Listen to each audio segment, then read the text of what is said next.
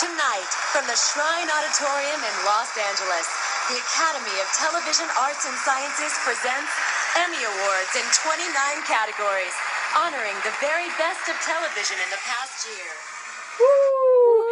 Tervetuloa! Tervetuloa! Täällä Jutan ja Mikon popkemut, eli Jumikemut taas. Minä olen Jutta. Ja minä olen Mikko. Ja tänään on 27. päivä syyskuuta ja, ja award season on auki! Ainakin tälle yhde, yks, yksien palkintojen myötä. Eli voitte varmaan arvata, mikä on tänään Jumikemojen aiheena.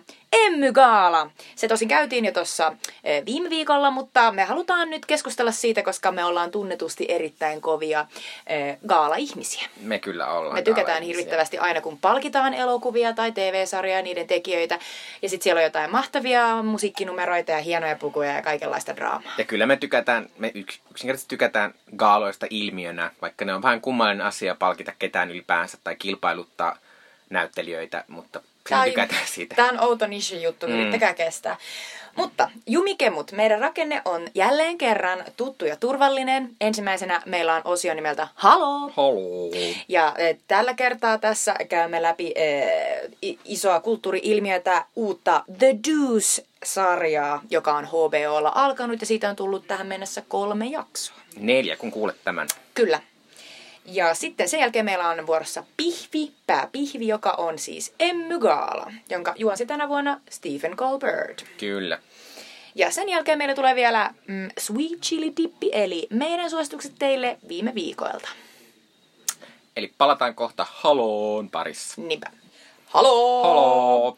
No niin, kaikki lapset ja lapsenmieliset. Toivottavasti ette ole peruuttaneet HBO-tilaustanne sen jälkeen, kun Game of Thrones loppui, koska siellä on kaikkea gutaa, nimittäin ainakin The Deuce. Ja ylipäätään nyt sanoa tässä, että missään nimessä ei pidä perua HBO-tilausta, koska HBOlla on ka- ihan kaikkea mahtavaa koko ajan. Kyllä, ja me ollaan muutenkin puhuttu tästä aikaisemminkin, että, että Suomi on kuitenkin, ja Pohjoismaat on näitä harvoja maita, joilla on oma HBO, on tällainen verkkosivu, jonka kautta voi katsoa niitä, että ei se ole ollenkaan niin kuin tavallinen asia. Mm. Ja HBO on paljon parempi kuin Netflix sanoo. HBO, send us gifts. Kyllä. Okei, okay. mutta siis uh, The Deuce, niille jotka eivät tiedä, on David Simonin uusi sarja. David Simon, niille jotka eivät tiedä, on maailman parhaana, ihan oikeutetusti pidetyn sarjan, eli The Wirein luoja. Ja... Ei The Wired. Ei, ei The Wired. Meillä on ollut vaikeuksia nyt sanoa tätä oikein. Eli langalla The Wire. Aikanaan piilotettiin Maikkarin erittäin johonkin kello kahden yöaikaan, mutta, mutta sitten myöhemmin tota, ihmiset ovat eri kautta sen boksin esimerkiksi hankkineet ja, ja, ja katsoneet tämän ö, yhteensä, onko se neljä vai viisi kautta kestävän huikean läpileikkauksen amerikkalaiseen yhteiskuntaan eri aloille Baltimoren kaupungista käsin. Mutta siis tämä The Deuce, joka nyt on täällä HPOlla, on hieman eri, eri asiaa kuin, kuin tämä The Wire, joka seurasi poliiseja, äh, ihan perusnistejä, äh, opettajia, kaikenlaisia niin kuin, ihmisiä, jotka, jotka, jotka työskentelee ja yrittää, yrittää selvitä täällä Baltimoren kaupungissa, jossa on vähän huonot kannustijärjestelmät.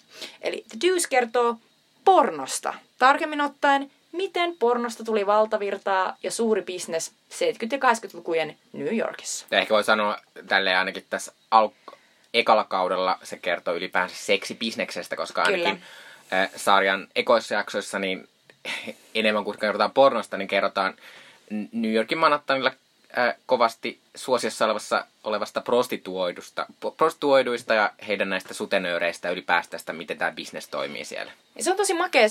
Tämä sarja on tietysti saanut, saanut jo etukäteen aika paljon huomiota sen takia, että siinä on tällaisina niin kuin, vastaavina tuottajina sekä pääosissa isoja Hollywood-tähtiä, eli James Franco ja Maggie Gyllenhaal esittää tässä pääosia.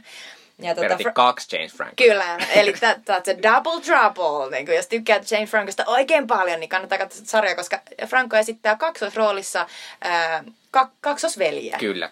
Ja toista toinen on... ja Vincent. Kyllä. Ja toinen on vähän paha. Ja liability. Mutta siinä on vähän ongelma tässä se, että siinä ekassa jaksossa sillä Vincellä oli semmoinen otsassa semmoinen juttu, mutta nyt toisessa jaksossa se oli jo parantunut. Kyllä. Niin oikeasti mun mun ihana rakas kumppani, jolla on välillä ongelmia silleen, että se ei ihan, ihan välillä tunnista tai muista hahmoja, tuommoisessa sarjassa on paljon niin. hahmoja, niin se oli ihan silleen, miten noin voi erottaa, niin, kun et, ne juttelee keskenään? Et, et, et, kumpi on nyt niinku se päähenkilö? Siis James Franco esittää siis tätä päähenkilöä, joka on ihan sellainen niin kuin good guy, se haluaa niin kuin, vaan ansaita niin kuin elannon perheelle ja näin. No sit sen perheelämä menee päin prinkkalaa, kun se on kaikki illat vaan duunissa baarissa ja sitten sen vaimo alkaa käydä jossain bilisklubilla ja, ja, tota, ja näin. No, e, se päätyy sitten niin kuin panostamaan enemmän tähän duuniin, kun vaimo lähtee. Ja, ja sitten tämän ensimmäisten jaksojen aikana niin, niin tota, sen, sen niin kuin kyvyt on alkaneet jo manifestoitua. Et se onkin itse asiassa aika, aika, aika haka tekemään tällaisista vähän niin kuin jo kuolemassa olevista baareista uusia niin kuin kovia paikkoja sillä, että se laittaa sinne tarjoilijoille sellaiset ihanat et, pikku trikoo bodyt mm. päälle, niin, niin seksi myy. Mm, vähän playboy-meininki. Kyllä, mutta sitten sillä on myös tällainen kaksoisveli, jonka äh, velkoja se joutuu tässä niin kuin maksamaan mm. ja sen takia se joutuu myös paiskimaan paljon töitä. Ja se kaksosveli on siis James Franco mm. ja, ja se on sellainen oikein sellainen klassinen niin kuin bad boy. Tosi kiva, sen veli rakastaa sitä, ei voi sanoa sille ei, mutta se oikeasti vaikuttaa siltä, että jossain vaiheessa tulee sellainen hetki, jolloin niin kuin joku gangsteri suuttuu siihen ihan totaalisesti mm. ja sitten varmaan lähtee nirri pois. Ja mua kyllä ärsyttää se se Vince-hahmo, joka on tää vähän edesvastuuta veli, koska, koska jotenkin musta se Frankie, joka on se baarimikko siinä. Joka se sitten, kiva veli. Se kiva veli. Niin se on musta kauhean kiva ja sympaattinen hahmo, jos mm-hmm. kannustaa. Ja sitten, sitten sitä jotenkin ajattelee, että vitsi, jos toi Vince ei olisi, niin tuolla, olisi niin, tuolla menisi niin paljon niin paremmin. Sille... Miksi se pitää pitää huolta sen typerästä niin, veljestä? Et voisiko joku jo laittaa sille niin kuin alasimen päähän jostain. Niin. Niin kuin. No joo. Mutta sitten mun lempihahmo, yllätys yllätys, on Maggie Gyllenhaalin esittämä äh, Eileen, jonka äh, tällainen katunimi on Candy.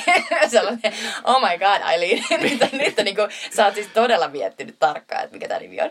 Okei, okay, no mutta siis Candy äh, on tällä kadun pätkällä, jota tässä The Deuceissä kuvataan, jossa, jossa siis naiset myy, myy itseään ja, ja heidän sutenöörinsä käärii rahat, niin hän on ainoa nainen niin kuin tällä hetkellä tuossa sarjassa, joka siis jolla ei ole sutenööriä siinä takana. Nyt hän on siis vähän tämmöinen yksin vaan myy freelance-prostituoitu, Kyllä. että hän niin kuin itse hoitaa sen asian, kun muilla, muilla näillä prostituoilla, niin heillä on nämä tämmöiset sutenöörit, jotka ainakin tässä yritetään kuvata sitä niiden suhdetta silleen, että ne sutenöörit pitää hankkia niille asiakkaita, mutta toisaalta ne myös suojelee niitä silleen, että jos joku meneekin vähän pilalle tai joku asiakas on esim. väkivaltaa. Aivan. Niin Sinne tulee siihen väliin. Niin, kyllä. Mutta ihan pari jakson sisällä tässä on jo nä- nä- näkynyt, että eh- ehkä enemmän kyse on siitä, että, että nämä mimit on vielä tajunnut oikein niin kuin sitä omaa markkina-arvoaan, ja ne ei ole tajunneet, että, että oikeasti ne sutenöörit, niin kuin, ne on oikeasti vähän sellaisia iilimatoja, mm. jotka siis vaan tekee rahaa näiden naisten kustannuksille ja antaa aika vähän sen takaisin lopulta.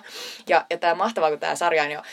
Tämä on siis e- e- erittäin viihdyttävä tämä sarja. Sitä heti näkee, että, että tämä on pikkasen erilaisella niin kuin, mojolla lähtenyt liikkeelle kuin The Wire, joka oli kuitenkin hyvin sellainen niin kuin, siinä David Simon erittäin, erittäin taitavasti niin kuin kausien aikana niin kuin toi esille sen, että, että mikä on oikeasti niin kuin vialla jossain sellaisessa niin kuin kaupungissa kuin Baltimore, kun poliisit eivät tehdä kunnolla tö- töitään, niin kuin, kun ne haluaisi oikeasti vaan niin kuin, saada ne rossut kiinni ja niin kuin, pitää niin kuin, kadut turvallisina. Ja, ja, ja minkä takia niin kuin, kaikki ikään kuin ajautuu sellaiseen tilanteeseen, missä ei ole järkevää oikeasti suojella ihmisiä ja, ja hoitaa niin kuin sitä oikeutta parhaalla tavalla. Että se ikään kuin kertoo tästä. Ja se on hyvin niin kuin sellainen teoreettinen tietyllä tavalla. Niin tässä on heti sellainen, että no niin, että tässä on niin kuin, wow, coolit musiikit ja paljon tissiä persettä ja niin kuin, jotenkin sellainen Boogie Nights on niinku mm. se, se, se on niinku ehdottomasti niinku visuaalisestikin sellainen... Tota, Mutta tästä visuaalista pitää mun sanoa sen verran, että mä kuitenkin tykkään tästä, että se ei ole musta mitenkään semmoinen, että kun me ajatellaan 70-lukua, niin se on usein kauhean semmoinen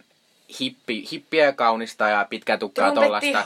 Kyllä, ja tuommoista ilosta ja värikästä, mutta tää on tosi synkkä sarja ja ihmiset näyttää siltä, että ne on vähän likaisia ja hikisiä ja että kaikkialla haisee semmoinen vähän semmoinen hiki, joka tulee, kun käytät semmoista ei ehkä maailman luonnonmukaisinta Joo, kangasta Jotain ihanaa slipoveria siinä. Joo, tai jotenkin semmoinen, että tämä on musta oikealla tavalla likainen, että ei ole yritetty, kun musta tuntuu, että monessa sarjassa tai elokuvissa varsinkin, niin usein, usein ne on semmoisia tavallaan aika idealisoituja. Ne on semmoisia kuvit, meidän unelmia, kuvitelmia Joo. ja semmoisia, niin kuin, että ne on tuotu meille niin se aika, aika ajankuva, että, että se on meidän silmään myös hyvännäköistä. Mutta tässä musta ehkä ei olla niin pitkälle menty siinä. Ei, mä oon ihan samaa mieltä. Ne, no yleensä niin kun ajankuvat on just sterilisoituja mm. ja, ja jotenkin parfymoituja. Mutta tästä David Simonin ja sitten George Pelecanoksen, jotka on molemmat ollut tekemässä The Wire, sekä sitten Tremeä, joka kertoo siis New Orleansista ja, ja siellä asuvista muusikoista ja, ja ihan tavallisista tyypeistä niin kuin Katriina hirmumyrskyn jälkeen.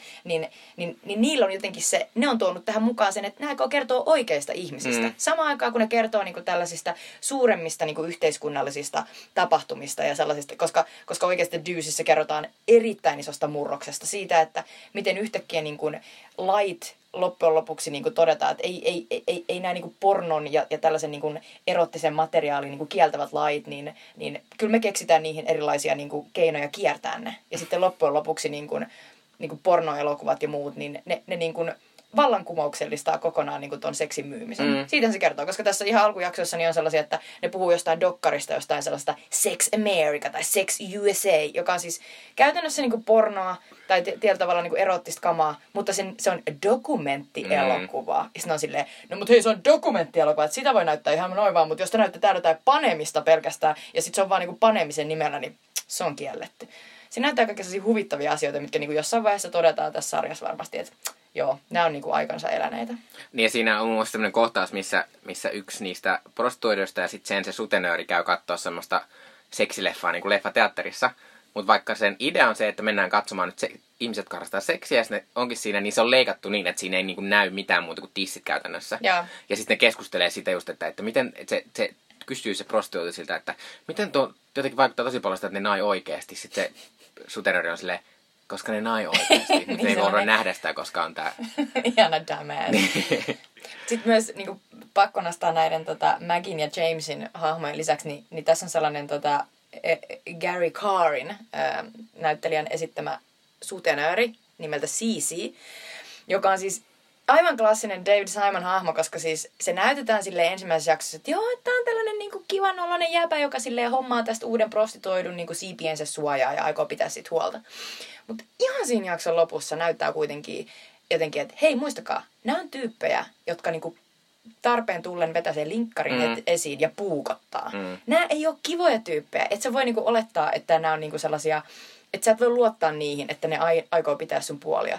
Ja tosta CC-hahmosta on niinku tulossa ihan selvästi sellainen niinku klassinen, niinku sellainen, jotenkin vaan sellainen monisyinen niinku paha tyyppi, jo, josta ei vaan niinku, et, et, jotenkin mä samaan aikaan inhoan sitä ja kunnioitan sitä siinä, että et, et jotenkin sitä ei ole vaan pehmist, peh, jotenkin sitä ei ole pehmitetty mitenkään. Mm. Tai siinä ekassa jaksossa se on, koska se Sisi on siinä alussa, ihan ekassa kohtaa, koska se juttelee jopa sille jotenkin aika humoristisesti juttelee siitä mm. tämmöisestä niin kuin prostituutiosta ja tästä sellainen... bisneksestä. Kyllä, kyllä. Ja se kyllä. on vähän semmoinen niin kuin, jotenkin kevyt tilanne, mutta sitten se kuitenkin loppuu se jakso siihen, että sitten se Sisi niin kuin, äh, vetää puukolla yhtä niistä sen prostituoidoista. Joo, joita sen pitäisi suojella. Niin. Mutta sehän on niinku, se tietyllä tavalla kertoo myös siitä, että, että meillä voi olla mediassa ja meillä voi olla niinku jossain muissa niinku TV-sarjoissa ja elokuvissa sellaisia ruususia kuvia prostitu, prostituoidun elämästä. Mutta sitten toi tämä sarja yrittää kertoa meille myös niistä nurjista mm. puolista, mm. ilman että se menee liian synkäksi. Niin. Koska sehän on ihan hirveän ihana niin kuin koko ajan se, si, siinä on loistav, loistavia biisejä, sitten siinä on tosi hauskaa sellaista, niin kuin, selvästi sellaista ö, ystävyyttä kuvataan tosi paljon. Että sellaiset, just ne naiset pitää tosi paljon toistensa puolia. Ja, niin ja myös semmoista hassua ystävyyttä, mutta myös tästä yhteisöllisyyttä, mutta myös mm. siitä, esim. siinä on siinä tokossa sellainen mahtava kohtaus, missä, missä ne tulee niin poliiseja, ja ne on silleen, että kun niiden niiden kai niiden naisten, jotka on siellä kadulla, niiden pitää käydä niin kuin hakea joku leima kahden päivän välein jostain. Ja sitten jos hakenut sitä leimaa, niin sun pitää periaatteessa pitää mennä niin kuin käymään sillä vankilalla ja joutuu vähän aikaa istua siellä sellissä ja sitten päästä pois. Niin sitten siinä on semmoinen kaksi kohtausta, missä, ne, missä naiset on silleen, ei taas. Siis ne on silleen, no niin ladies, että jos teille niin tulkaa istumaan tänne. Että. Ja siinä on jotenkin kauhean kiva tollasta, että et, et se kuitenkaan ei ole silleen, kun helposti voisi mennä silleen, että on niinku nämä tämmöiset hyvät prostuoidut ja sitten pahat poliisit. Pahat poliisit on jotenkin sadisteja. Ja... Niin, niin, ei mutta ei tässä ollenkaan. Vaan tehdä meidän niin, työtä. Niin, että tämä on tämmöinen niin kuin laki, mikä meillä nyt on. Että meidän pitää noudattaa tätä, että tiedetään, että te saatte kyllä olla täällä. Niin. Ja että mä tiedän teidän nimet ja kaikki. Me ollaan ihan tälle nimi tuttuja. Mutta nyt tämä pitää tämä juttu tehdä. Tämä on hauskaa ja tälleen. Ja tämä todella älytön asia, että meidän pitää tehdä tätä. Niin me voidaan yhdessä nauraa niin, tälle, niin. mutta niinku, et me, me, nämä on ne säännöt. Mm. Tämä oli tosi ihana, kun sä otit tuonne esille. Se on vielä paras, kun se niinku, ikään kuin menee se niinku, kohtaus siihen, että sitten kun ne on ne tytöt siellä niin kuin sellissä ja sitten siellä ei sitten pääjehua mm. paikalla, niin sitten silleen, okei, okay, eli siis kelle tulee pizza ja kuka, kuka te, niin kuin sitten tätä nuudelihommaa, ne siis tilaa niin kuin take-out-ruokaa mm. sinne vankilaan ja sitten ne menee kaikki syömään sinne vankilan pihalle joka on sellainen, että no sitten poliisit ja huorat siellä yhdessä niin syö ja juttelee. Ja, ja sitten tulee taas sellainen, että oh, boss is here, ja sitten menee takaisin sinne selliin. Mutta tavallaan tossahan toi on siis, siis varmaan toi on se David Simonin ta- taito. On. Että se pystyy kuvaamaan noita tolle va, paitsi se, että, se pyst, että kaikissa hahmoissa on sekä tämmöinen aika synkkää Kyllä. ikävä puoli, mutta sitten on myös tämmöinen, että myös nämä synkät ja ikävät ja tämmöiset ihmiset, jotka ei pysty tekemään oikeita valintoja koko elämässään, vaan pitää tehdä myös vääriä paha valintoja, niin silti niillä on ihan normaali elämä, että niitä pitää käydä ja tavallaan senkin kautta tulee hienosta paitsi sitä bisnestä, mikä tässä on varmaan se pääasia, mutta myös sitten koko sitä niin kuin kulttuuria, mitä oli siellä. Siis niin hienosti sanottu. Mm, oi, kiitos. No tosi kauniisti. Just se, että ne, ne, näitä ihmisiä ei demonisoida. Mm. Ja sitten jotenkin niin kuin, niistä tulee sellainen tosi hieno kirjo, niin kuin se, että tällaisiakin ihmisiä on koko ajan. Mm. Mutta mut se on aivan ihana. Ja sitten me puhuttiin tässä aikaisemmin ennen tätä podcastia, että tämä on hieno, hieno niin kuin, eh, mahdollisuus myös nostaa esille David Simonin tällainen eh, minisarja, jo, joka, joka on, onko se katsottavan HBOlta On, nyt? on. Ja siis se, se kannattaa katsoa, koska se on, se on yksi niin kuin, viime vuosien siis vavahduttavimpia TV-kokemuksia mulle. Show me a hero, jossa siis Oscar Isaac esittää sellaista newyorkilaista pormestaria, jonka nimi on Was Cisco. Ihan oikea tyyppi, joka aikanaan 80-luvulla, sillä oli siis iso niin kuin, unelma. Se halusi lopettaa asumisen segregaation. Eli se halusi hommata niin sellaisia järkevähintaisia vuokra-asuntoja New Yorkiin kaikille. Mm. Ja, ja tämä kertoo niin kuin, tämän yhden ihmisen niin kuin, yrityksestä muuttaa niin kuin, ikään kuin sellaista systeemiä, joka on tehty nimenomaan päinvastasta varten. Ja se on, se on aivan iha, ihana se Oscar Isaac siinä ja se on, se on tosi traaginen. Ja se on todella, todella hieno sarja. Ja siis, ja siis se on myös hullun ajankohtainen, koska jatkuvasti Amerikassa käydään koko ajan tää tämmöistä rasismia ja tasa-arvokeskustelua. Ja siinä just tuodaan tosi hienosti esiin se, että, että miten niinku, kun sen idea on se, että siinä on just näitä projects, on miten niitä kutsutaan, niitä semmoisia siis, asuntoja. ta- taloprojekteja, mm. mm. missä niinku ikään kuin ihmiset elää vähän, niinku, ku, ku- kukaan ei niinku huolehdi niinku Kyllä. niistä, niistä projekteista, että ne talot vähän niinku mätänee. Tai, tai ehkä, no Suomessa nyt ei voi puhua tuosta ihan tuossa laajuudessa, mutta kun on 60-luvun lähiöitä rakennettiin metsän keskelle tonne, minne semmoiset maalta muuttavat ihmiset pysty muuttamaan, että sitten voi tulla töihin tänne Helsinkiin. Se on vähän samantyyppinen asia, mutta että siinä niin kuin käytännössä eh, tummaihoiset ihmiset sitten, joilla ei ole omaa omaisuutta tai hirveästi rahaa, mm. niin sitten heille rakentaa niitä asuinpaikkoja. Ja sitten ne, ne on tämmöisiä käytännössä äh, vähän slummiutuneita tämmöisiä omalaisia kulttuureita, jotka sitten nämä ää, vaaleihoiset, jotka sitten asuu semmoisilla paljon kivemmillä asualueilla. Sellaisilla esikaupunkialueilla. Kyllä, niin sitten kokee vähän uhkaaviksi. Ja siinä on tosi hienosti kuvattu sitä, että sitten kun, sitten kun se pää tavallaan juttu siinä sarjassa on se, että sitten tämmöinen että tavallaan project-talo tai tämmöinen vähän vähävaraisemmille ihmisille tarkoitettu rakennus, niin ollaan päätty rakentaa semmoisen hy- hyväosaisen lähiön niin Niin, sisään. eli käytännössä vuokra, vuokrakämppää Mm. tuodaan niin kuin jonnekin omistusasuntojen Kyllä. lähelle. Niin sitten siitä tulee aivan järjetön sota. Mm. Ja sitten tämä niin pormastari Sisko yrittää vaan niin kuin, se yrittää oikeasti niin kuin vähentää sitä sellaista ihmisten niin kuin fakkiutumista niihin omiin poteroihin ja, ja tuoda enemmän niin kuin ihmisiä sille, että, että se ymmärtää sen, että, että se paikka, missä ihmiset asuu, niin se myös paljolti määrittää sitä niiden omaa näköalaa siitä, että mihin niillä on mahdollisuuksia. Mm. Ja muutenkin se, se on myös hieno, hieno kuvaus vaan ylipäänsä politiikasta. Mm, et miten vaikeeta ja se myös on. millaisilla asioilla ko, koko ajan tehdään niinku, semmoisia niinku diilejä, kauppoja ja kompromisseja. Joo, ja miten on- kukaan ei melkein voita missään, paitsi ne poliitikot, jotka pääsee vähän eteenpäin. Ja, ja siis vaikka se on tosi synkkä, niin silti tulee sellainen, että ei siitä, vaikka sen katsoo, niin ei silti katkeroidu. Tulee silti Ei, sellainen, että no ei. voi vittu, tällaisia ihmisiä kuitenkin tarvitaan, Mm. koska kyllä ne asiat jollain tavalla aina loppujen lopuksi vähän nyt kähtää eteenpäin. Mm. Mutta se on hirveän vaikeaa. No, mutta se on siis ihan siis munkin lempisarjoja, minkä mä oon viime vuosina. Mä en katsonut silloin, kun se tuli. Mä en muista, minä vuonna se on tullut. Mutta... Se on 2015. Joo. Mutta siis se on niin ihanan näköinen myös se Oscar Isaac, Oi. missä si- silloin, silloin oikeasti sellaiset periodikuteet, jotka näyttää siltä, että ne on oikeasti sieltä Ja 80-luvulta. Perry Tukka. Toni vaan ton näköinen. Mut katsokaa se. Katsokaa The Wire, katsokaa Treme, katsokaa Show Me a Hero. Se on myös helppo, koska tota, nois, nois muissa mainituissa niin niissä on neljä tai viisi kautta. Mm. Niin tota, Show Me Heroes on, se on minisarja. Mutta Show Me a? Hero, mä silleen valotan sitä vähän sen, että, että se on semmoinen, että sille pitää kyllä antaa sitten mm. pari jaksoa aikaa, koska se on aika hidas. Siinä käydään mm. paljon semmoista vähän tylsän olosta poliittista keskustelua ja neuvotteluja ja tollasta. Mutta sitten kun sä ymmärrät, miten se toimii se juttu, niin sitten se draama alkaa rakentua siitä, kun, että sitten se, että sä alat ymmärtää sitä, miten se tavallaan kaupunkipolitiikka toimii. Mm. Niin sitten sä niin kuin silleen alat ymmärtää koko sitä prosessia. Ja sitten se on kuitenkin kuvataan koko ajan niitä myös niitä, jotka sitten joutuu asumaan niissä, niissä Niinpä. vähäosasten taloissa. Niin, mm. Se on, se on tosi hi- hieno ja monipuolinen siinä. Kyllä. Mutta The Deuce, äh, se vaikuttaa niinku etenevän tosi hyvin. Siinä on kahdeksan jaksoa. Ja, ja sanotaan, että tuolta IMDBstä niin tiedoissa sanotaan, että se on 70- ja 80-lukujen kuvaus, eli, eli nyt ollaan 70-luvulla siinä varmaan jossain vaiheessa nyt kähdetään vähän eteenpäin. Mm. Mutta mun mielestä siitä jo julkaistiin, että toinen kausi on tulossa. Okei, okay, no niin, mahtavaa. Mutta mä oon tosi fiiliksissä siitä, että, että, tota, että kun tässä hyvin alussa tulee olo, että okei, tässä on nyt nämä tytöt ja sitten ne on niinku myy itseä ja da da da, että mihinkään tämä on nyt sitten menossa, että kuinka nopeasti me päästään sit siihen itse pornoelokuvien tekemiseen. Niin mä oon tosi iloinen siitä, että, että, että tämä Maggie Gyllenhaalin hahmo, tota, äh, Candy, nyt vaikuttaa siltä, että, että se aikookin mahdollisesti olla olla astumatta siihen kameran linssin eteen, vaan saako olla ehkä siellä takana, joka vaikuttaa tosi hauskalta. Eli, eli se, on, se on ehkä keksimässä keino, millä se voi tehdä rahaa eh, seksillä ilman, että sen täytyy itseään niin paljon ikään kuin mm. käyttää siinä. Että ehkä, ehkä siitä voikin tulla sellainen mies, joka vaan seisoo siellä ja antaa käskyjä muille.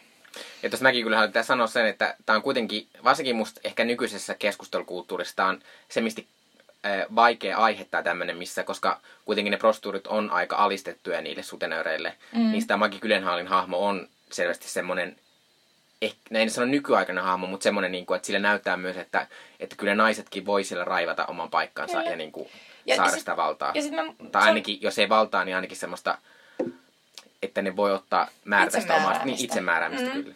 Ja sitten se on hauskaa, että siinä ei, jotenkin, siinä ei kuitenkaan niinku tehty sitä Gyllenhaalin hahmoa liian niinku hyväksi ja liian fiksuksi. Mutta se on vaan sellainen tyyppi, joka niinku ikään kuin katsoo ympärilleen ja kun, kun se näkee, että ah, täällä on itse asiassa mahdollisuuksia tohon suuntaan, että mitä jos mä ostankin itselleni ton elokuvakameran mitä siitä sitten voisi tulla?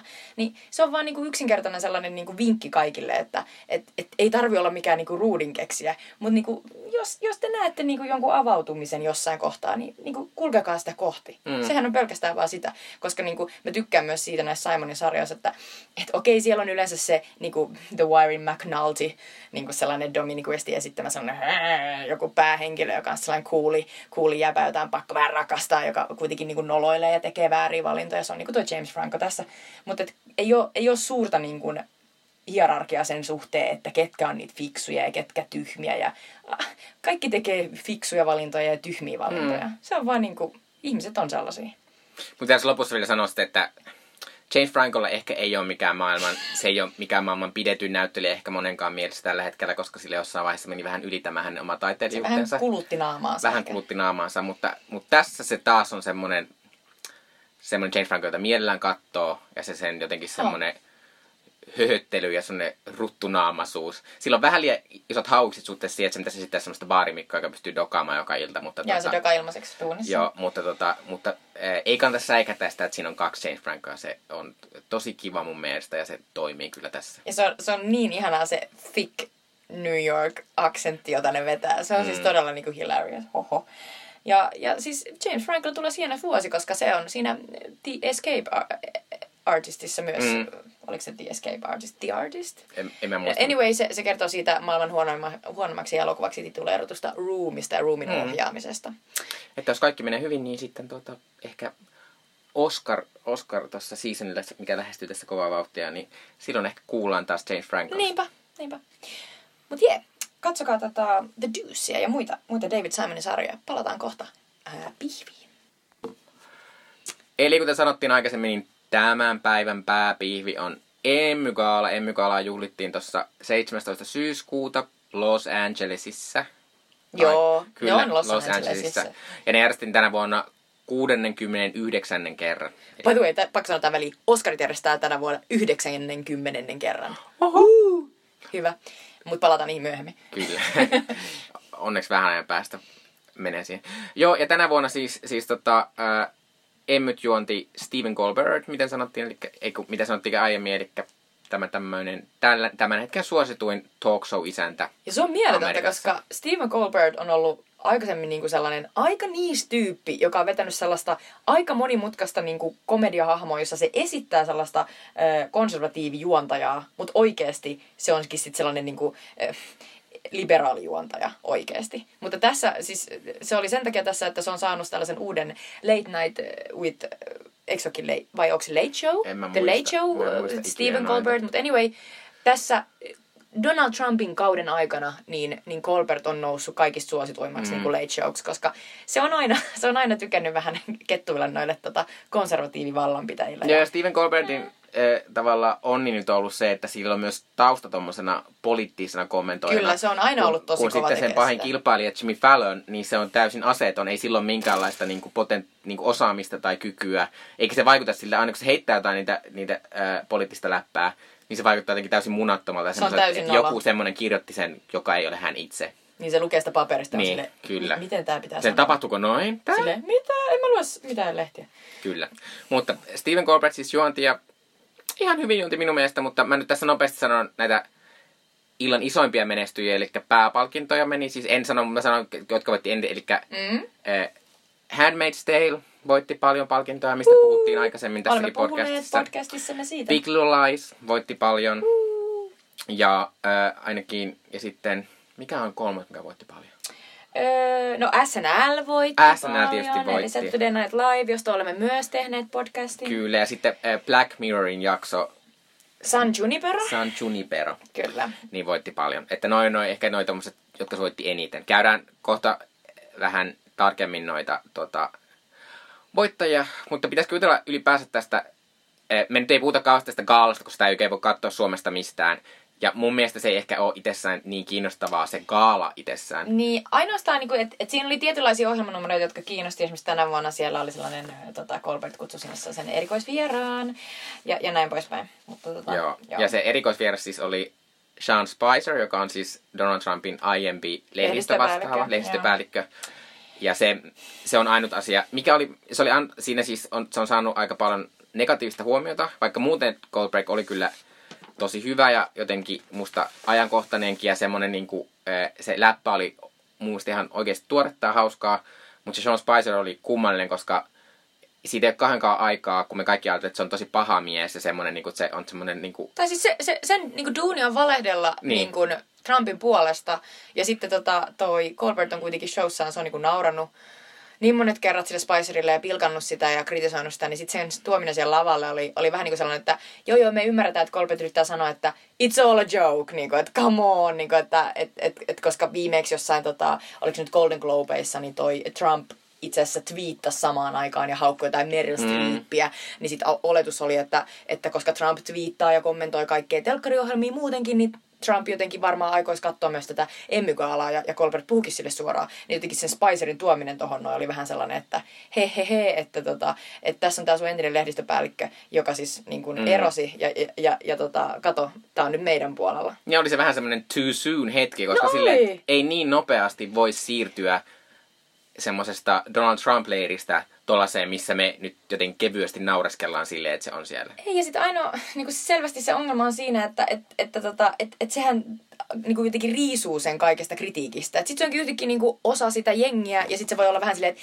no hei, mä, mä olin ihan niin kuin teki, että te näyttelette työksenne, mäkin näyttelin työksenne, että mä oon niin kuin Trumpin puolella, ja mä voin valita se puolesta. It was all a show. Mm-hmm. Sitten on ihan silleen, no vaikka se olisi ollutkin niin, niin sä oikeasti teit sitä duunia, sä olit hakenut siihen, ja sä olit ihan helvetin niin kuin, hyvä siinä, mm. joka on sellainen ongelma, että sä olit aika hyvä siinä, niin, tota, niin se, oli, se oli ongelma. Ja, ja se, oli, se oli ongelma Colbertille kutsua se sinne niin kuin, niin, tai se, tai se oli, mutta musta myös siinä, siinä oli jossain, jossain muussa sit kohdassa oli semmoinen pieni kommentti, missä se Colberg ehkä olisi tajunnut, että tämä ei ehkä ollutkaan niin hyvä juttu. Että se yritti vähän seivata sille, että se heitti jonkun läpän siitä, siitä, siitä että, että miten se nyt, ei se Spice kuitenkaan mitenkään ok tyyppi. Joo, ja silleen niin ylipäänsä se, että et, että et, niin jotenkin antaa sille tällainen synnin päästä, niin vaikka se ei olisi ollut se, mitä Colbert niin halusi, niin se oli vähän outoa. Mutta siis Colbertin niin perusshowsta ja niin sen alkunumerosta ja laulamisesta ja kaikesta, niin siis mä rakastan Colbertia. Mä siis rakastan sitä ihan helvetisti. Se on ihana, hauska, jotenkin sellainen show and, niin kuin, showmanship-mies, laulaja, tanssia, mutta sitten samaan aikaan tosi sarkastinen ja hauska ja sellainen, niin kuin, jotenkin sen klangi on just sellainen vähän niin kuin sellainen että vaikka se olisi jotain viisikymppinen ja sillä olisi jotain neljä lasta, niin se on silti sellainen nuorisolainen. Että ei kukaan niin kuin, muu jotenkin pääse sille samalle. Niin kuin... Ja mä tykkäsin, mä tykkäsin siitä myös, että tässä ei yritetty, kun musta tuntuu, että kauhean usein nykyisin kaaloissa yritetään kauheasti tämmöisiä viraaleja hetkejä, mitkä jotenkin leviisi jossain somessa. Ihmiset on silleen, ei, eikä. Niin sille, oh my god, niin jotenkin se Sean Spicer oli tietysti se, mutta sitten tota, mutta sitten muuten siinä musta ei ollut semmoista, niin kuin, että ei kenenkään pitänyt syödä pizzaa tai puhaltaa ilmapalloa tai ton tyyppisiä asioita, mitä nykyisin on Oscareissa ja kaikissa muissakin gaaloissa puhumme paljon. sinulle Ellen DeGeneres. Ky- no, mutta kyllä esim. Jimmy Kimmelille viime vuonna. Ja... Mm, se on totta, se on totta. Mutta mä haluan puhua vähän siitä, niin kun puhuttiin Oscareista, niin, niin mä en ole siis kattonut Emmeä, en mä tiedä, on kattonut koko ohjelmaa ikinä aiemmin, mutta nyt mä katoin siis, mä katoin tuolta ehkä en maailman laillisimmin netistä, ää, niin tota, niin se, se, on vähän kummallinen sitten se, tai tavallaan se verrata niitä, koska Oscarit on semmoinen monen näyttely, semmoinen once in a lifetime asia, niin kuin, että, että sä niin kuin, oot eholla, niin se voi olla sun elämän ainut, ainut kerta. Saatikka sä et voitat, niin harva voittaa enempää kuin yhtä Oscaria, varsinkaan näyttelijöistä. Öö, ja ei kyllä kenestäkään muustakaan, mutta kyllä mm. esim. musiikin tekijät, he, esim. elokuvan musiikin tekijät, niin helposti voittaa enemmän Oscareita kuin näyttelijät.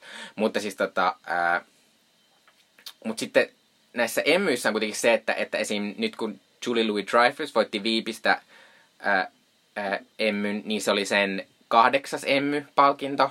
Aivan. Ja John Lithgow oli kai kuudes.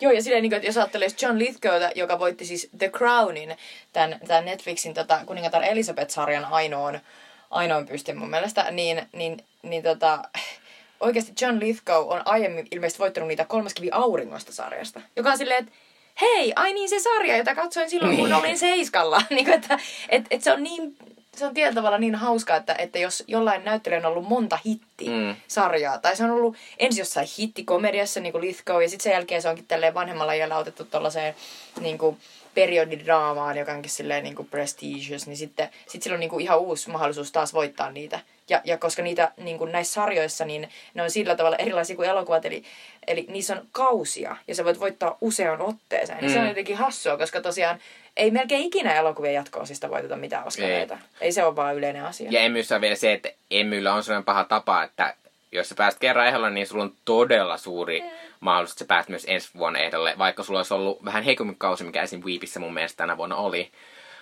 Mutta tota, sitten toinen asia, mistä mä, mistä mä haluan äh, vähän jutella, on, tota, äh, on se, että tavallaan kun Emmy-gaaloissa, kun Emmy-gaaloissa siis palkitaan paitsi näyttelijöitä, niin pa- paitaan myös ohjaajia ja käsikirjoittajia. Ja, ja sitten kun katsoo sitä, niin se ehdokkuus tulee aina jostain tietystä jaksosta. Aivan. Niin sitten se on musta kummallista, kun mä, en, mä monesti en ajattele, niin kun, jos mä katson sarjaa, niin jälkikäteen mä ajattelen sitä semmoisena niin kokonaisuutena. Mm. Että mä en, niin kuin, ei mulla hyppää välttämättä yksittäiset jaksot silleen. Niin se on musta silleen, Mä en tiedä, m- mulla on niinku silleen, että se, se riippuu. Jos me puhutaan jostain niinku, vaikka jostain, en mä tiedä, kolmas kivi auringosta tai Big Bang Theory tai joku sellainen sitcom tyylinen, missä on ihan helvetisti jaksoja ja tuntuu, että ne on aika tasalaatuisia.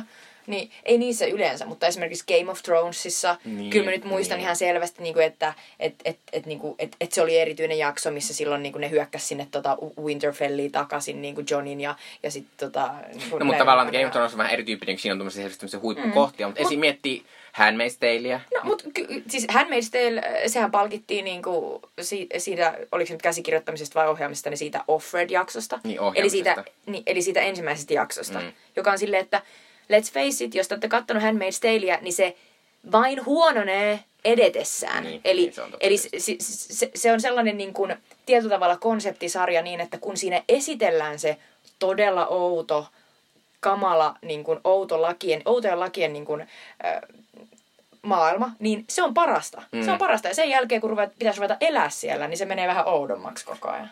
Mutta sitten siinä on myös se hassu, niin nyt otit esiin se, että koska se, e, sitä Handmaid's palkittiin lähinnä siitä, siitä pilottijaksosta. Mm. Se on niin kummallista myös noissa, kun miettii, tämä ei ole siis mun oma havainto, vaan mä kuulen tässä podcastissa, mutta se silti on semmoinen, että, että on, on todella paljon helpompi tehdä erittäin vaikuttava ja hieno pilotti. Pilotteja tehdään vuosikausia, jopa voidaan tehdä sarjan pilottia Mm, sen takia, totta. että niille se myydään, niille ostajille ja rahoittajille se, se sarja, kun että sä oot tehnyt neljä kautta jotain asiaa ja sitten sä osaisit tehdä, niin kuin, että se on aivan eri asia ja siinä ne resurssit on aivan erilaiset. Kyllä. Ja ylipäänsä se, niin kuin, että se on, se on tavallaan kummallisen ehkä jotenkin epäreilu tilanne. Mm, se, on, se, on, se on hyvä pointti. Ja mä just mietin, että, että maailma ei todellakaan ole reilu. Me puhuttiin vähän aikaa sitten, niin kuin just äsken David Simonista, ja miten ei The Wire ole saanut mitään tällaisia niin kuin, mm. upeita juttuja, kun taas uh, The Handmaid's Tale, joka on kuitenkin niin kuin, Trumpin presidenttiyden myötä, se on Zeitgeist-sarja. Se on täydellisesti juuri tästä ajasta ja tässä ajassa niin kuin, kaivattu sarja siitä, että mitä voisi, niin kuin, kauhea dystopia, mitä voisi tapahtua niin kuin, naisille ja naisten oikeuksille ja meille kaikille. Niin siis, jos Trump olisi valittu presidentiksi vaan Clinton, niin on se mm. toi sarja nyt aivan eihän se olisi noussut. Eihän se olisi voittanut noita varmaan. Se on kyllä totta. Ja muutenkin ehkä tänä vuonna oli se, että kun aika monet voittajat oli, että oli niinku eri kulttuuritaustoista ihmisiä ja varsinkin jotenkin nais, na, naissarjat, missä on naiset keskiössä, niin ne menestyi kauhean hyvin. Niistä miettii, että, että onko se just siitä, että se on tavallaan va- osittainen vastareaktio siihen, että Trump ja mä, on, mä, toivon, on. mä toivon, että se ei ole sen mm. takia vaan, koska tota, tietyllä tavalla on haus, ihan hassua puhua jostain naissarjoista ja naisista ja naista, koska totta kai ne on ollut hyviä sarjoja, mutta siis mun mielestä tietysti edelleen on, on niin kuin olennaista myös niin kuin sanoa ääneen, että Reed Morano oli esimerkiksi niin kuin ensimmäinen nainen mm. ohjaaja, joka mm. voitti nyt niitä, sitä Handmaid's Taleista niin kuin Emmin, joka on sellainen niin 2017. Niin. Eli 69 Emmygala järjestettiin ja nyt mm. 69 kerralla nainen voitti TV-sarjan ohjaamisesta palkinnon. Mikä tietysti kertoo vähän siitä, että se ei ole varmaan ollut mikään sellainen paikka, missä on ollut hirveästi naisia ohjaamassa. Mutta Mut siitä pitää vielä sanoa, mikä oli myös, mikä oli myös äh, Colbertin vitsi siinä alkujuonossa oli se, että tänä vuonna näihin voittajiin ja miksi niitä oli tämmöisiä aika montakin oli tämmöistä isoakin menestystä oli, niin johtui siitä, että Game of Thrones ei ollut niin kuin mukana näissä kisoissa, koska tässä on tämä tietty kausi, minkä sisällä sun pitää julkaista se sun sarja, tai ainakin jaksoja siitä, että se on mukana näissä EMY-taistoissa. Mm, aivan. Ja tänä vuonna Game of Thrones tuli niin myöhään, että se ei ollut tänä vuonna mukana. Ensi vuonna sitten taas on, mutta... Mutta siis musta se oli helpotus, että se ei ollut. Se antoi pikkasen niinku tilaa muillekin. Ja sitten siltikin niinku oli just selkeästi sellaisia isoja sarjoja, jotka niinku imi niitä palkintoja, ja sitten pienempiä jäi niinku selvästi huomioon, jotka oli tosi hyviä. Mm. Ja, ja sitten mä, mäkin taas kuuntelin tämä podcasti, missä niinku puhuttiin siitä, että voi jo, että nykyisin on niin paljon näitä sarjoja, ja, ja sitten, ja sitten niinku yhä enemmän tulee tosi hyviä sarjoja, jotka, joille ei kaikille riitä näitä palkintoja. Mm. Mutta mä oon vaan silleen, hello, tervetuloa tänne Oscar-maailmaan, koska sitä se on aina ollut. Meillä on ollut helvetin hyviä elokuvia, joita ei nosteta sinne Oscar-kategoriaan, ja sitten pikkuhiljaa siellä on esimerkiksi parhaan elokuvan kategoriaa niin kuin avattu, että sinne mahtuu enemmän niitä. Ja siltikään sinne ei pääse meidän parhaat elokuvat. Mm. Se ei ikinä ollut kyse siitä parhaudesta. On ollut kyse lähinnä siitä, myös Oscareissakin siitä sidecaistista ja siitä, niin. että mikä on sen hetken niin kuin se, mitä me arvostetaan sillä hetkellä ja tarvitaan. Ja se, se, se on vaan totta. Mm. Mutta tota, pitäisikö nyt alkaa puhua ihan niistä voitteista tässä? No voitais. No siis tämän, tietenkin jos ajatellaan, että, että draama versus komedia, että, että draama on niin kuin silleen vakavampi ja tärkeämpi, niin hän Tale hän se oli, se oli koko, koko niin kuin, tota, illan, illan tärkein. Sit, niin kuin, tietysti en mä, en, en mä oikein tiedä, niin kuin mä itse pidin siitä sarjasta tosi paljon, mutta, mutta niin kuin rehellisyyden nimissä niin, niin kuin jonkun puolivälin jälkeen, niin, niin se, se, se taas alkoi selvästi mm. hiipua. Mutta siinä oli aivan upeita niin kuin, yksittäisiä kohtauksia ja, ja niin kuin, upeita hahmoja. Täst, tässä siis sarjassa palkittiin Alexis Bledelin esittämä niin kuin, tai Alexis Bledel esitti sellaista tota, sellaista tota, lesboa, lesboa joka, jo, jo, jo, josta hän sai siis sitten tämän palkinnon. Ja sitten Anne Dowd, joka siis oli ihan mahtava myös Leftovers-sarjassa, mm. niin se esitti sellaista ihan hirveätä, hirveätä naista. Ja voi Anne naista. Dowd, se oli siis se oli niin otettu tästä palkinnosta. Se oli, koska... se oli todella hämmentynyt, kun mm. sen nimi sanottiin. Sillä meni oikeasti tosi kauan tajuta, että ei, ai minä? Niin kuin, kun siis Dowd on siis semmoinen, joka 50, yli 50 alkanut saada tämmöisiä isoja näyttäviä rooleja, joista hän sitten saa niinku, niinku näkyvyyttä ja palkintoja ja kehuja, että suurin osa, suurin osa ihmistä tuntee, niin hän on kuitenkin te, hän on niinku todella nuoresta iästä asti ollut näyttelijänä. Mm. Ja siis en mäkään niinku tuntenut häntä ennen kuin niinku nyt nämä tuli. Mm. Ja hän on ihan aivan niinku, siis häikäisevä. Ja sitten vaikka sanoa, että Elizabeth Moss, yksi lempi niin näyttelijöistä niin juuri tällä hetkellä, niin Elisabeth Moss ei muistaakseni saanut ikinä Mad Menin Peggy-roolista mm-hmm. mitään. Mikä on sellainen, että nyt kun hänet palkittiin tästä Handmaid's Talein päähenkilön Alfredin roolista, niin oli vähän silleen, että no, eipä siinä mitään, että, että oikeasti Moss tekee tällä hetkellä niin kuin para, parasta niin kuin elokuvaa ja, ja tietyllä tavalla myös indie-elokuvaa. Mm. Elokuvaa, indie-elokuvaa ja TV-sarjaa, mitä, mitä on. Että Elizabeth Moss ja, Moss ja sitten tota, sanotaan Michelle Williams on niinku kiinnostavimpia nuoria mm. niinku, tai nuorehkoja naisia, jotka Ja tekee Elizabeth mitään. Mossista just, mä en muista New York Times vai mikä kirjoitti, niin ne otsikoi sen silleen, että, että se on tämmöisen television kultakauden kuningatar, koska sitähän Kyllä. se on. Sitähän se on. Siis se on, se on ollut siis Mad Menissä, sitten sillä on tää Handmaid's Tale ja sitten sillä on vielä pääosa siinä ihan mahtavassa tota, Jane Campionin siinä Top of the Lakes. Kyllä.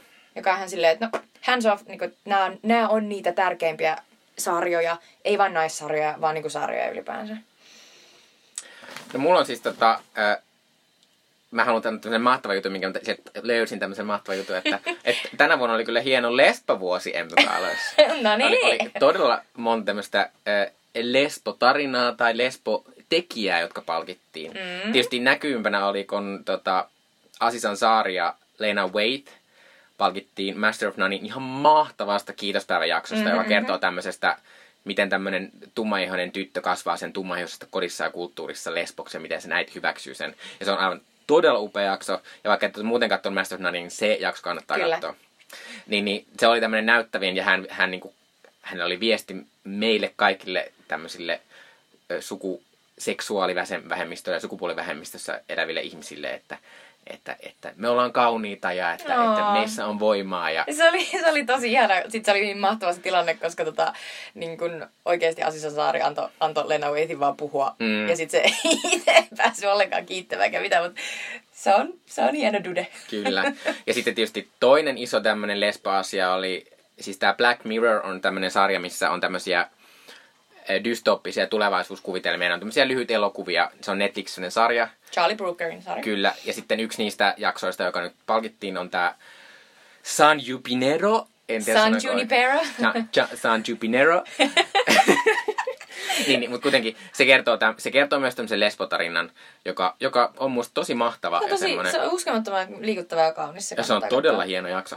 Niin se on myös tämmöinen lesbotarina. Sitten Kate McKinnon, joka palkattiin, pa- palkittiin Sa- Saturday Night Livesta, niin hän on lesbo. Kyllä, ja Kate McKinnon on tietysti Saturday Night Livein kuningatar. Kyllä. Eli Saturday Night Live henkilöityy tällä hetkellä häneen. Ja se on tietysti, jos haluttiin palkita mahtavasta kaudesta, josta myös SNLn luoja Lauren Michaels sanoi, että silloin meidän ensimmäisen, tietysti tämä voi olla, hän on voinut sanoa tämän minä tahansa vuonna Kyllä. aikaisemmin, me ei vaan tiedetä, mutta nyt hän jos hän piti uudelleen puheen, niin tämä puhe on hyvä. Hän sanoi, että ensimmäisen SNL-kauden jälkeen hän oli sitä mieltä, että no, tässä se sitten oli, että ei ikin tule tämän hurjempaa kautta, mutta I was wrong. Eli Trumpin, Trumpin ansiosta ja, ja vähän johdostakin, niin Joo. tämä oli älytön. Ja Kate, hän, Kate McKinnon esitti viime kaudella muun muassa siis äh, Hillary Clintonia ja Ja Kellyanne Conwayta. Kellyanne Mä just rupesin muistelemaan sitä, se mahtava Conway. Conway. Laulaa aika Mutta sitten oli vielä neljäs tämmöinen lesbo-asia, eli Alexis Blebel, joka siis palkittiin... Bledel? Blebel, Bledel, joka äh, palkittiin hänmeistä ja sitten hän esitti sen lesbo-hahmoa. Mm, se on totta. Hän on siis Rory Gilmore Kyllä, kaikille. kyllä, Että jotka tämä, eivät Tämä tyyppi. nimestä tiedä. Mut kyllä, hyvä lesbovuosi. You go, Emmy. Niinpä. Mä olisin, että onko tää eniten ikinä? Varmaankin. Toivottavasti. Tai periaatteessa toivon, että ei. Toivottavasti emmyt on aina ollut näin lesboisa. Niin jos me vaan eka kertaa huomattiin silleen, että se. such Niin. gay. Ja luultavasti, vaikka mä en tiedä, mutta emmyt on tämmöinen juttu, että tämä iso gaala, mikä nyt tuli, niin siinä palkitaan vaan tietyt, mutta koska Amerikassa tehdään niin paljon te- TVtä, niitä kategorioita aivan kamalan paljon. Joo, siis ka- kaikki sellaiset niin sanotut tosi TV ynnä muut sellaiset Mm. mm. daytime, kun on erikseen ne daytime-emmyt esimerkiksi. Kyllä. Ja, ja näin, niin s- siellä on ihan hirveästi kaikkea. ja varmaan Ellen me palkittiin siellä, että sitten siitä Niinku... Luultavasti, lesbo. Mm. luultavasti. Mutta tota, muutenkin oli siis, siis kun puhuttiin tosta, että miten tää, nämä jotenkin ne palkinnot oli ehkä vähän reaktio siihen niin kuin Trumpiin ja Trumpin tähän aikauteen. Ne oli muutenkin tosi hienoja tämmöisiä niin kuin, niin kuin monikulttuurisia. Ensinnäkin oli tämä naisjuttu, että sekä Handmaid's Tale, tai tämä Hän- ihmisjuttu, niin. jotka sattuu olla naisia. Niin, eli Tale ja sitten eh, Big Little Lies, josta, josta ei vielä puhuttu, mutta siitä siis Nicole Kidman Mm. palkittiin ja sitten se koko työryhmä palkittiin ja, ja ketä vielä siis. Niin, Oh, ja mun taas, musta oli vähän huvittava se äh, Nikolaisin, kun Nicole Kidman voitti sen. Koska siinä oli vähän se ero siinä, että kun, kun vaikka Alexander Skarsgård, jolla on TV-tausta muutenkin, niin se vaan oli siinä silleen, terve äiti. niin silleen, että ihanaa kun tulit tänne Tukholmasta asti. Ja äh, Nicole Kidman selvästi luuli, että nyt oltiin Oscareissa. Ja sit Nicole Kidman oli sellainen, että, että sanotaan näin, että kun Nicole Kidman tulee teidän gaalaan ja voittaa siellä jonkun palkinnon ja haluaa pitää puheen, niin yllättäen te, te ette ala soittaa sitä lopeta joo Joo. biisiä siihen päälle, vaan Nicole Kidman puhui ihan helvetin kauan ja Vogue nosti esille tosi oudon asian, eli, eli se kiitti kahta lastaan, jotka sillä on Keith Urbanin kanssa, mutta ei Joo. niitä lapsia, jotka sillä on Tom Cruisen kanssa. Se on niin kummallinen asia. No, mutta mut siis ilmeisesti niinku, ne ei ole varmaan hirveän hyvissä väleissä, koska ne on, ne on Scientology-myös, Mm. kun- kuten Tomppakin. Mutta siis Ni- Nicole Kidman oli ihan, ihan huikea, koska jossain, jossain tota, sanottiin, että vaikutti siltä, niin kuin se olisi just löytänyt televisio. Joo. Ja se oli silleen, there's this wonderful thing. Niin, that we can come to your house. Yes, television. It's not movies, it's better. Sitten ja silleen, oh my god. Ihanaa Nicole. Mutta, mut, mutta niillä oli myös mahtava se niiden sis, sisko, si, sisterhood, joka niillä on sen Reese Witherspoonin kanssa. Koska ne oli koko ajan silleen, thank you Reese. Ja sitten, oh, meinasin unohtaa Laura Dernin. Oh my god, mä menisin kuolla, koska Laura Dernilla oli paras puhe. Se tuli silleen, että Laura Dern palkittiin siis sivuosasta tässä Big Little Liesissa. Ja se on silleen, kiitos ihan kauheasti. Siis mä oon näytellyt siitä asti, kun mä oon 11 ja mä oon oikeasti ollut noin niin kuin, miten se nyt olikaan, kuuden tai kymmenen naisen kanssa tehnyt töitä. Koko Eli uran aikana. Koko uran aikana. Eli hän puhuu varmaankin niin kuin sille naisista niin kuin on screen. Eli, Mm. ja, ja yksi niistä on hänen oma äitinsä. Joka on ihan paras asia. Ja siitä tuli jotenkin sellainen, että Laura Dernin kautta niin kuin ymmärsi sen, että okei, tämä ei ole mikään niin kuin pelkkä mainostemppu ehkä. Ja, ja sitten Dern myös puhui tosi kauniisti Reese Witherspoon ja Nicole Kidman, oli vaan silleen, haluan kiittää teidän äitejänne, jotka kasvattivat teistä noin mahtavia naisia ja noin hyväkäytöksisiä ja upeita. Sitten mä olin ihan silleen, äidit.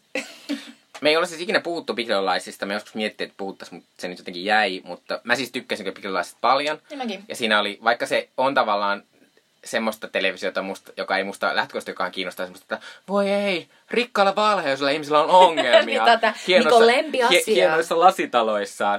niin, niin silti se oli, se oli, mä tykkäsin tosi paljon. Ja siinä ennen kaikkea oli, koska se oli, siinä oli pelkästään niitä mahtavia naisia. Mm. Mutta kyllä mulla silti oli vähän semmoinen olo, että jos ne olisi ollut jotain random TV-näyttelijöitä, noin ihmiset, mm. niin ei se olisi voittanut noita. Mutta Kyllä siinä oli tietenkään- se semmoinen tietty tähtisokeus, Reese Witherspoon ja Nicole Kidman tässä sarjassa.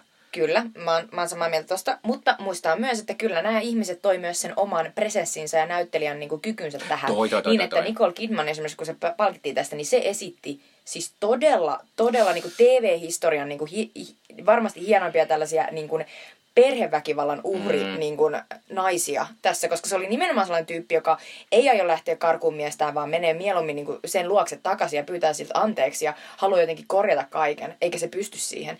Niin niin kyllä siinä, siinä myös tuli esille se, että kun tällaiset oikeasti niin kuin todella monialaiset ja, ja niin kuin hyvin niin kuin hienovaraiset näyttelijät mm. laitetaan yhtäkkiä telkkariin tekemään tollasta, niin ne, ne heti parantaa sitä, koska mun mielestä se sarja, mä oon samaa mieltä kuin Mikko, se sarja ei ollut kovin hyvä sinänsä. Se tarina ei ole kauhean erikoinen, mutta ne hahmot ja niiden väliset kanssakäymiset, niin kuin just se perheväkivaltajuttu, niin ne teki siitä erityisen. Mm.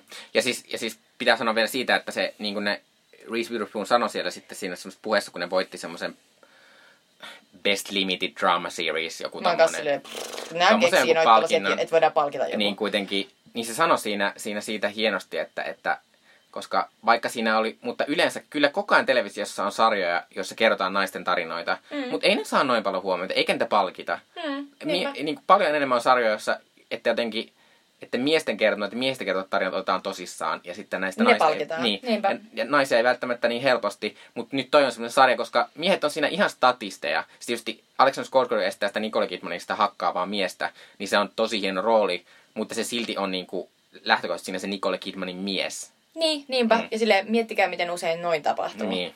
Toi just, että esitellään noin päin. Niin kyllä, se on erityistä. Tai kyllä, esim. January Jones oli Mad Menissä aina John Hammin vaimo. Kyllä, vaikka senkin rooli oli hieno. Niin, se oli hieno, mutta silti se oli. Mm, niinpä. mutta pitää vielä sanoa, Donald Glover Atlantasta palkittiin. Donald Glover on mahtava ja se on tämmöinen tulevaisuuden supertähti. Super... Mutta toi on muuten myös sellainen, että Hollywood on niin, loppujen lopuksi niin söpön nepotistinen, koska siis Donald, tai siis se, se Glover, Donald niin sehän, niin, niin sehän on sen Danny Gloverin poika. Mm. Mm. Ja sit mä oon vaan silleen, Sofia Coppola, hello, me puhuttiin just viime podcastissa Niin. tästä. Mutta kyllä, onhan, onhan se selvästi tosi osaava, vaikka mä en ole vielä kattonut sitä.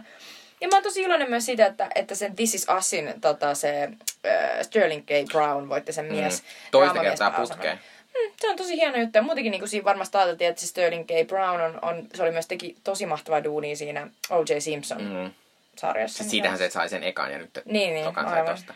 Ja pitää vielä nostaa äh, minun ja äh, Jutan iso iso suosikki Riz Ahmed, josta ollaan varmasti puhuttu tässä podcastissa ainakin, ainakin Girlsin aikaan. Kyllä. Niin hänet palkittiin The Night of-sarjasta. Joka on ihan mahtava, se Joka on on- HBOlla, kattokaa Mm, se. Se on, se on siis minisarja myös.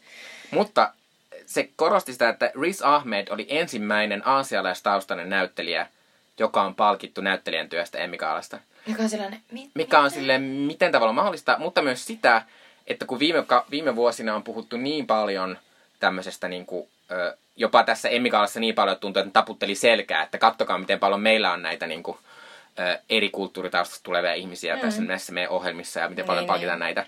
Mutta kun puhutaan tästä asiasta, niin yleensä puhutaan siitä, että, että puhutaan niin kuin, afroamerikkalaisista näyttelijöistä ja vaaleista näyttelijöistä. Niinpä. Ja Aasiasta unohdetaan lähe, aasialaistaustaiset ihmiset unohdetaan lähes kokonaan tästä asiasta. Ja musta tämä, että Riz Ahmed palkittiin ja se oli ensimmäinen, niin se jotenkin korostaa sitä, että, että se moninaisuus ei ole vaan niinku, niinku, äh, afroamerikkalaisten ja vaaleihosten, vaan on kaikenlaisia erilaisia niinku, Kyllä. ihonvärejä, kulttuureita ja taustoja. Ja, ja sitten me vaan unohdetaan ne, koska me jotenkin, se on niin mustavalkoista se jotenkin. Niin.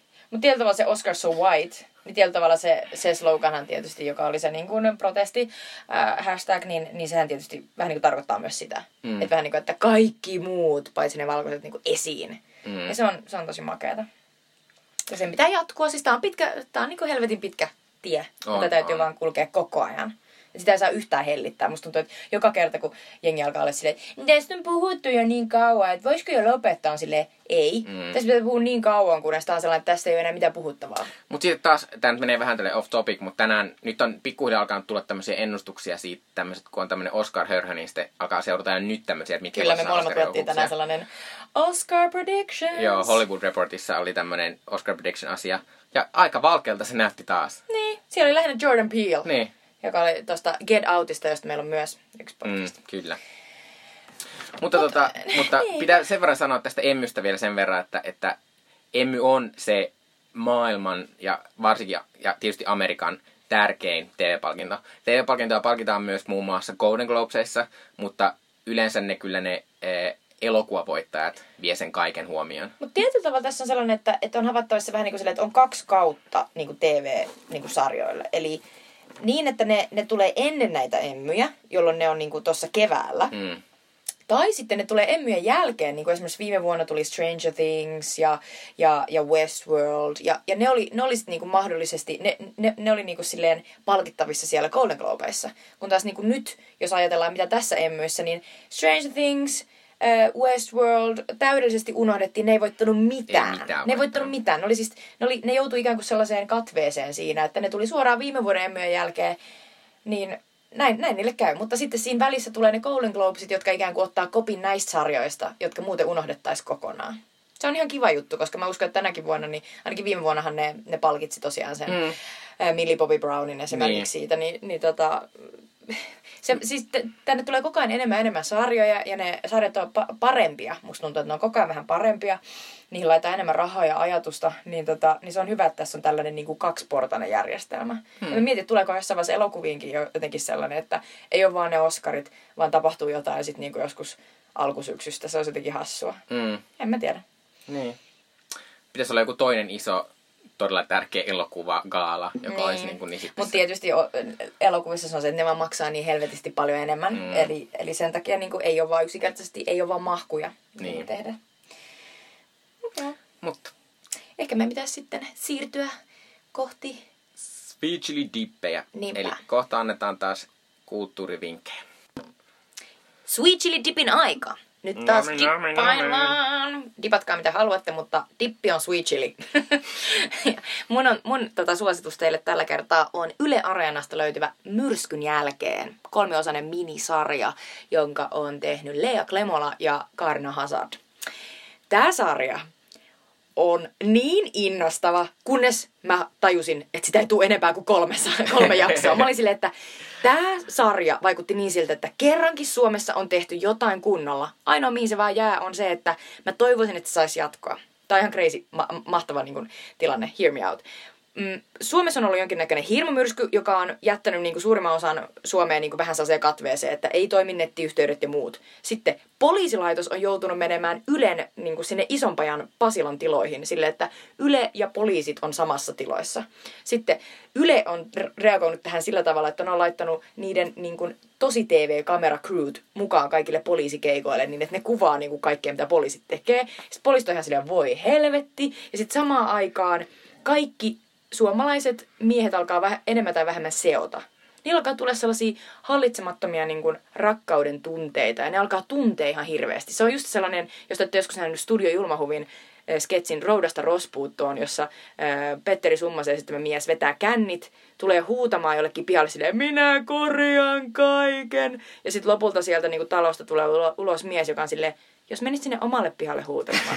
Jotenkin tämä myrskyn jälkeen niin kertoo just näistä miehistä, siitä sellaisesta tutusta suomalaisesta mentaliteetistä, että, että ollaan oltu niin ehkä silleen letarkisina noin niin silleen 15 vuotta, ja sitten yhtäkkiä saadaan sellainen välitön niin kuin he, he, jo hetkenä niin kuin ennen jotain sellaista katastrofia, että hetkenä ennen kuin avioero tulee tai saa potkuttaa jotain vastaavaa, tai sen jälkeen, niin tulee sellainen, nyt minä korjaan kaiken, ja sitten alkaa tekemään kaikkea, ja sitten niiden vaimot on ihan hulluina, ja, ja on ihan silleen, että mitä tässä tapahtuu siinä on tosi mahtavia hahmoja ja, ja, ja niin kuin yksi päähahmo on tietysti Kaarina Hasadin esittämä sellainen poliisi.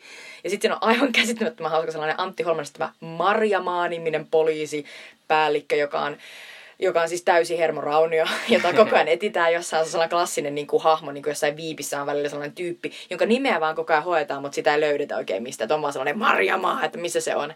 Mutta sitten hauskinta on siinä, että Lea Klemola ja Karna Hassalt vaikuttaa vähän niin kuin siltä, että ne on ollut silleen, että niin, hei, anteeksi vaan kaikki äijät ja muut. Onko teillä vaikeuksia niin kuin laittaa näiden niin kuin TV-sarjan pää, päärooleihin niin kuin ei-valkoisia naisia, esimerkiksi pyörätuolissa olevia tyyppejä, ei se ole ollenkaan vaikeaa. Me voidaan laittaa ne heti tähän päähenkilöiksi ja, ja ne päähenkilöt toimii ihan loistavasti. Ja ne toimii. Siinä on niinku, äh, onko se nyt Henry Hanikan esittämä sellainen Kai, niinku siis, tää on siis tällainen pitkä linjan suomalainen näyttelijä, mutta siis ei valkoinen tyyppi. Sitten siinä on sellainen, tota, mä en muista sen näyttelijän nimeä, mutta sellainen tyyppi, joka on pyörätullissa. Aivan mahtava, yksi mun lempi niin kuin, näyttelijä tässä sarjassa. Ja sitten tietysti Hasadin niin kuin, Kaarina on siinä, on siinä päähenkilönä ja ihan mahtava tyyppi. Niin mä oon silleen, että se on tosi, jotenkin siinä päästään tosi niin kuin sellaisiin upeisiin, dramaattisiin ja niin kuin hellyttäviin hetkiin, missä nämä suomalaiset miehet ja naiset niin kuin yrittää löytää yhteystä toistensa kanssa ja sitten lopulta vaan silleen, että en minä osaa.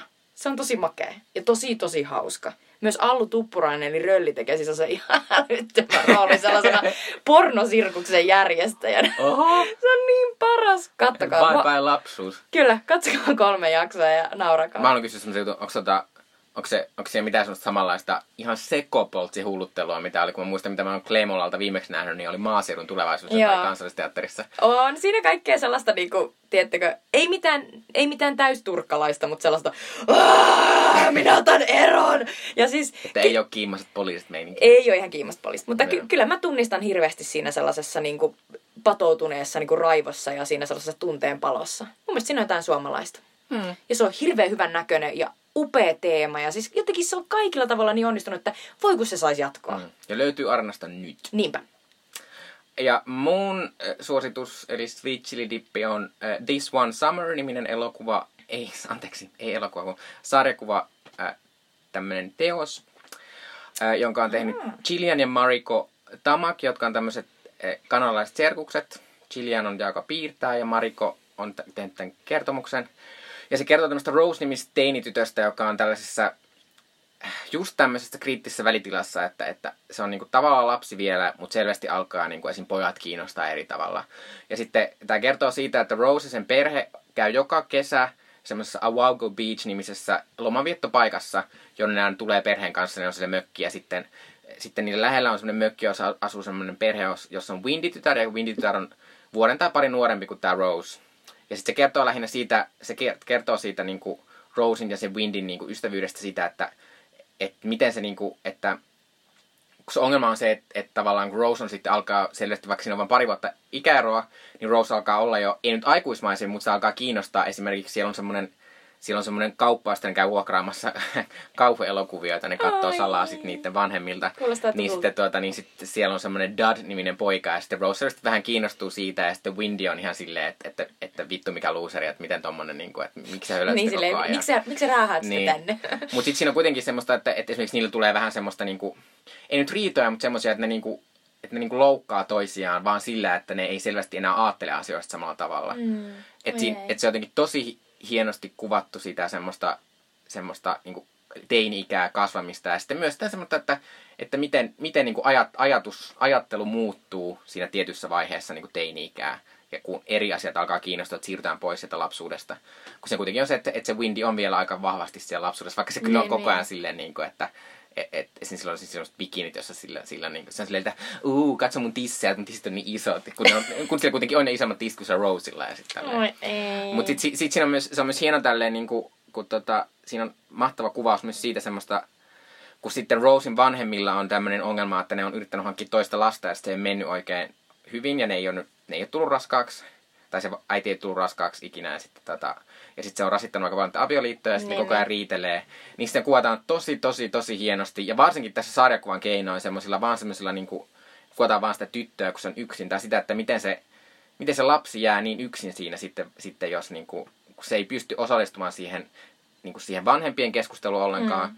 Mutta sitten myös vanhemmat on siinä mielessä niin kuin jotenkin itsekkäitä. Ja varsinkin tässä, kun se Rose on just siinä iässä tavallaan, että ne ehkä ajattelee ne vanhemmat, kun se Rose nyt pärjää tuossa yksinkin vähän sen. Niin, niin. Että sitten se jotenkin jää ihan niin kuin yksin osittain. Ja se on niin kuin tosi jopa koskettavaa ja tosi tosi hienoa. Että Wow. tota, se, on, se on tosi tosi mahtava se, koska se, se, se ei ole ihan kauhean pitkä. Että se on ihan, mä, mä luin sen ihan parissa illassa. Ja se on tosi kauniisti piirretty. Ja siinä on tosi jotenkin, vaikka se ei, se ei ole mitenkään iso tarina, mutta siinä on tosi paljon semmoisia pieniä juttuja, joilla rakennetaan semmoinen tosi musta elävä kuva siitä, että, että miten on välillä paskaa teini, varsinkin jos sun vanhemmilla on joku ongelma. Joo. Mahtavaa. Mm. Upea Sweet Chili. Että suosittelen kaikille, eli Niin. Chilien ja Mariko Tamakin This One Summer-niminen sarjakuva. Itse olen lainannut sen ihan kirjastosta, että sieltä löytyy. Ja myrskyn jälkeen areenassa. Kyllä. Kiitos. Kiitos paljon. Ja Ei nyt oli muuta lyhyempi. Niinpä, wuu! Ota high five. Yes! Yes. Elikkä palataan taas astialle. Palataan, moi.